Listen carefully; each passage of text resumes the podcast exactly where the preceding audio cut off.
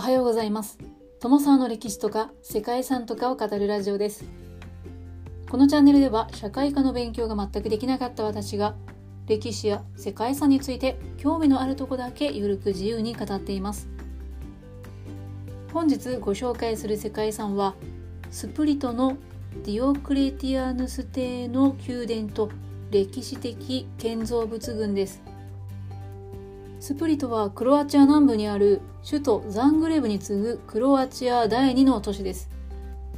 アドリア海に面した港町で旧市街はかつて古代ローマ皇帝ディオクレティアヌスが建造した宮殿と中世以降の建造物が混在しています。ディオクレティアヌス帝は内戦の絶えなかったローマ帝国の安定化に努めて3世紀の危機と呼ばれる軍人皇帝時代を収集した人物です。20年の統治の後305年に退位すると生まれ故郷のサロナに近いスプリトに宮殿を建てて移り住んだそうです。そして7世紀にスラブ人などの侵攻によってサロナが廃墟となると逃れてきた住民が宮殿の石材を利用して新たな町を作って住み着いてスプリットは発展していきました。世界遺産の資産には宮殿跡とその周辺のスプリット旧市街が含まれています。ローマ帝国の滅亡後に宮殿は破壊されましたがディオクレティアヌスの霊廟は大聖堂にそしてユピテル神殿が洗礼堂に改修されるなど中世近世の街並みというのは宮殿の遺構をベースに発達していきました。現在のスプリトにはローマの遺跡とロマネスクやゴシックルネサンスバロック新古典主義そして歴史主義といった多様多彩な様式の建築や芸術が混在する都市景観が残されています。ということで本日はかつてのローマ宮殿の後に築かれた町クロアチアの世界遺産スプリトのディオクレティアヌス帝の宮殿と歴史的建造物群をご紹介したいと思います。この番組はキャラクター辞典ワンタンは妖怪について知りたいパーソナリティ空飛ぶワンタンさんを応援しています。クロアチア南部に位置する町スプリトはダルマチア海岸の町で中心部にある要塞のような建造物群であるディオクレティアヌス宮殿で知られています。この宮殿はローマ帝国時代の建造物として貴重な遺跡でスプリトのディオクレティアヌス宮殿と歴史的建造物として世界遺産に登録されました。現在は市民の憩いの場となっている列柱で囲まれた広場やドーム天井の前には皇帝の巨像や机ローマ時代の水道管などが展示された宮殿地下など随所に王子を彷彿させるそんな遺構が残されています。ローマ帝国は3世紀に乱立した軍人皇帝によって混乱して崩壊の危機を迎えていたそんな時期があったそうです。この3世紀の危機と呼ばれた軍人皇帝の時代を終わらせて中央集権を復活させたのが284年に即位したディオクレティアヌス帝でした。ディオクレティアヌスは現在のクロアチアのサロマで生まれた人物です。彼は一兵から親衛隊長官に出世してペルシア戦争で活躍すると先帝のヌメリアヌスの死後に軍に推薦されてニコメディアで即位して皇帝となりました。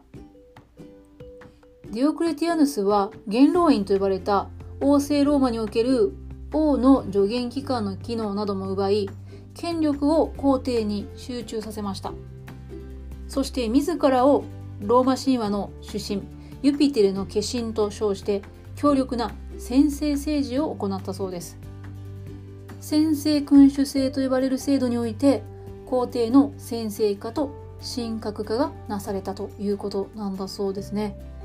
そして293年に帝国を東西に分割してそれぞれに聖帝アウグストゥスと副帝カエサルを置くという私分統治制を確立させたのもこの方なんですね。ディオクレティアヌスだったんですね。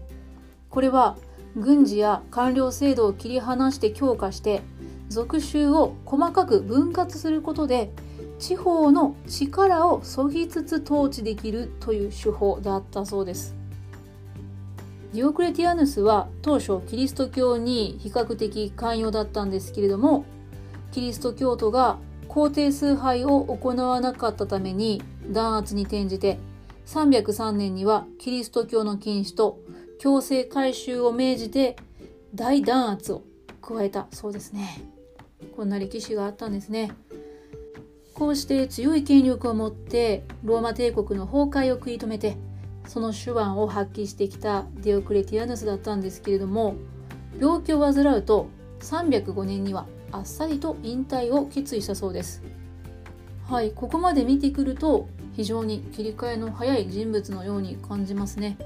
年齢的には引退したのが60歳ぐらいだったようなんですけどもそれにしても清々しいくらいの清さだななんていうふうに思いました。引退後のディオクレティアヌスは故郷のサロナに近いダルマチア地方の小さな港町スプラトム、まあ、現在のスプリトなんですけどもここに築いていた宮殿に移り住みました。その後帝国は衰退の一途をたどっていましたが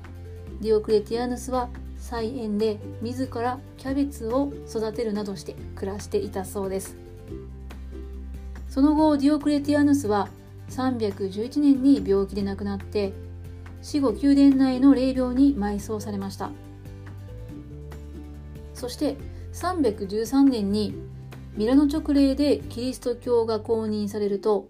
8世紀には霊廟が大聖堂に作り変えられました。皮肉なことに彼はキリスト教の迫害を行ったことによって大聖堂から遺体が撤去されてアドリア海に放棄されたなんていう風に伝わっています。世界遺産の中心となるのはディオクレティアヌスが余生を過ごした宮殿跡です。ディオクレアヌス帝は自らが余生を暮らす場所として295年から巨大な宮殿の建設を始めていたそうです。一帯が石灰岩台地だったことから石灰岩や大理石など使用された石材は全て地元のもので石灰岩でプラットフォームを築いた上に建設されたそうです。堅牢な外壁によって守られた要塞のような作りで四角形の平面の各辺の中央には東西南北の順で銀門鉄門青銅門金門というふうに4つの門が設置されて16もの塔がそびえていたそうです。南側は海に面していたため塔は両端以外に存在しなかったようで聖堂門は船が停泊するための開門となっていたそうです。内部は銀門と鉄門を結ぶ東西のデクマヌス・マクシムスと呼ばれる道路と聖堂門と金門を結ぶ南北のカルド・マクシムスという主要な道路によって4分割されていて南側が皇帝北側が兵士や使用に倉庫のエリアで中央には列中楼で囲まれた中庭が配置されました。なんとなくではありますがディオクレティアヌスの性格が見えてくるようなきっちりとした作りだったのかななんていうふうに思いました。311年12月13日にディオクリティアヌスが亡くなった後は宮殿は荒廃してしまいました。7世紀になるとクロアチア人の祖先となるスラブ人がこの地方の中心地だったサロマを破壊してサロマを逃れた人々がこのディオクレティアヌス宮殿で生活するようになったそうです。そのうち宮殿の上に建物が作られるようになって城壁に家をくっつけたり宮殿の壁の石を打ち砕いて家の壁に使用したりと遺跡を大胆に利用して家も作られていました。これが現在のスプリトの町の基礎となって現在はクロアチアの首都ザグレブに次ぐ第2の大都市となり宮殿内には600人もの人が暮らしているそうです。旧市街地の宮殿跡は現在でも長方形の頑丈な城壁で囲まれていて4つの門と区画も残されていて門を起点に十字の道が作られて中心にはペリスティル広場があります。中庭の西にはかつて3つの神殿が立ち並んでいたそうなんですけれども現在まで形をとどめているのはユピテル神殿でこれは後にキリスト教の洗礼堂に改装されました。中庭の東に位置する八角形の建物はディオクレティアヌスの霊廟でかつては皇帝の石室が収められていたそうですね。こちらは7世紀頃に世界最古級の大聖堂として改装されてサロナ司教聖ドムニウスにちなんで聖ドムニウス大聖堂と命名されています。北西にあるベネツィア支配時代に作られた城塞は15世紀に増築されたものですが4世紀の初めに作られたローマ帝国の石の城壁の方が勝ってるなんていうふうにも言われるそうですね。ディオクレティアヌス宮殿の南半分は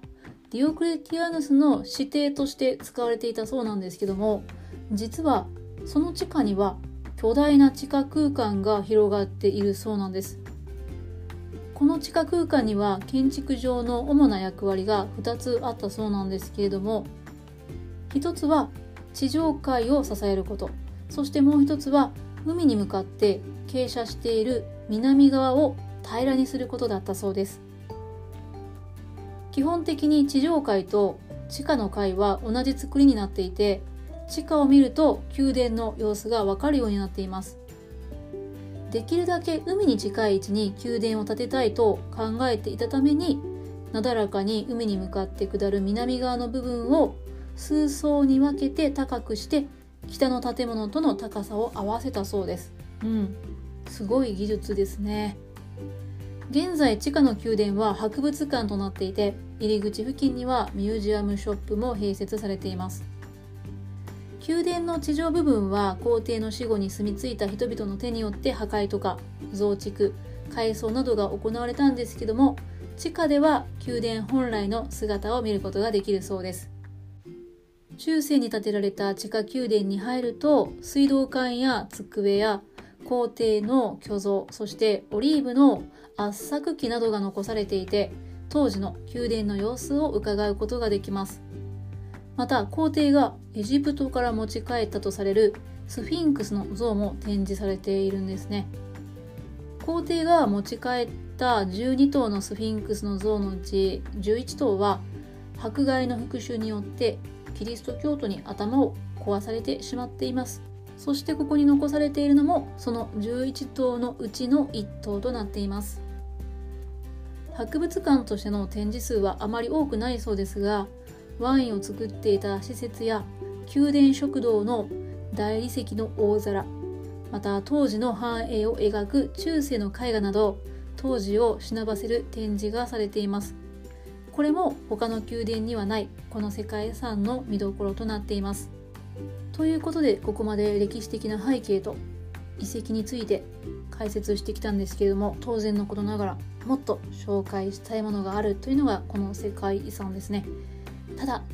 時間も押しておりますので今日はこの辺りで終わりたいと思います。ローマ帝国の歴史の一端が背景として非常によく見えるというのもこの遺跡の面白いとこかなというふうに思っています。本日はクロアチアにある世界遺産スプリトのディオクレティアヌス帝の宮殿と歴史的建造物群をご紹介しました。最後までご清聴いただきましてありがとうございます。では皆様本日も素敵な一日をお過ごしくださいね。友沢でした。